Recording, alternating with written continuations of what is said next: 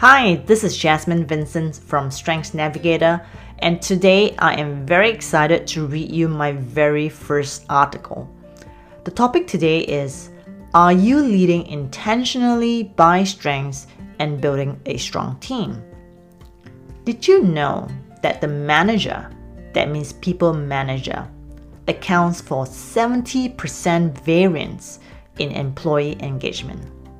And did you know that a study of 10,000 people in follower job roles between 2005 and 2008 revealed that leaders who are perceived to be trustworthy and compassionate and who offer stability and hope have a significant impact on the employees. What these two studies by Gallup showed is that if you are in a capacity to lead, you want to lead from a place of greatness. After all, great power comes with great responsibility. Don Clifton, the chairman of Gallup and who developed Clifton's strengths, said, A leader needs to know his strengths as a carpenter knows his tools or a physician knows the instruments at her disposal. What great leaders have in common is that each truly knows his or her strengths and call on the right strength at the right time. In essence, leaders who lead from a place of strength are far more effective in being a great leader because they are aware of their greatest strengths. This is the first step. They are mindful of their blind spots and practice to regulate them. They individualize their approach to each team member and they build a strong team of members with diverse strengths. Leadership is a passionate topic of mine. In my 22 year career in commercial real estate and technology sectors, I've seen how my teams ebbed and flowed with my leadership strengths and weaknesses.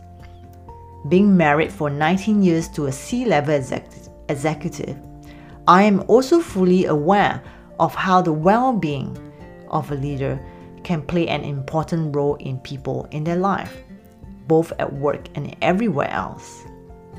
This passion of mine, leadership, has led me to understand that the maximizer, relator, activator, futuristic, and strategic talent themes are some of my most dominant strengths, and I look forward to helping leaders become intentional in being a great strengths based leader, thriving across the five essential elements of their well being and also in building strong teams.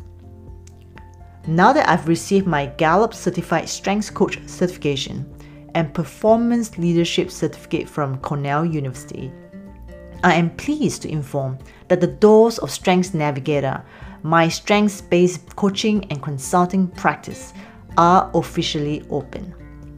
Our services include three areas. Number one, one on one executive coaching for leaders and people managers. Number two, bespoke workshop facilitation for leadership development, team development, and team engagement. And number three, training for internal coaches and strengths champions. Let's have a chat or leave me a message on how we can work together.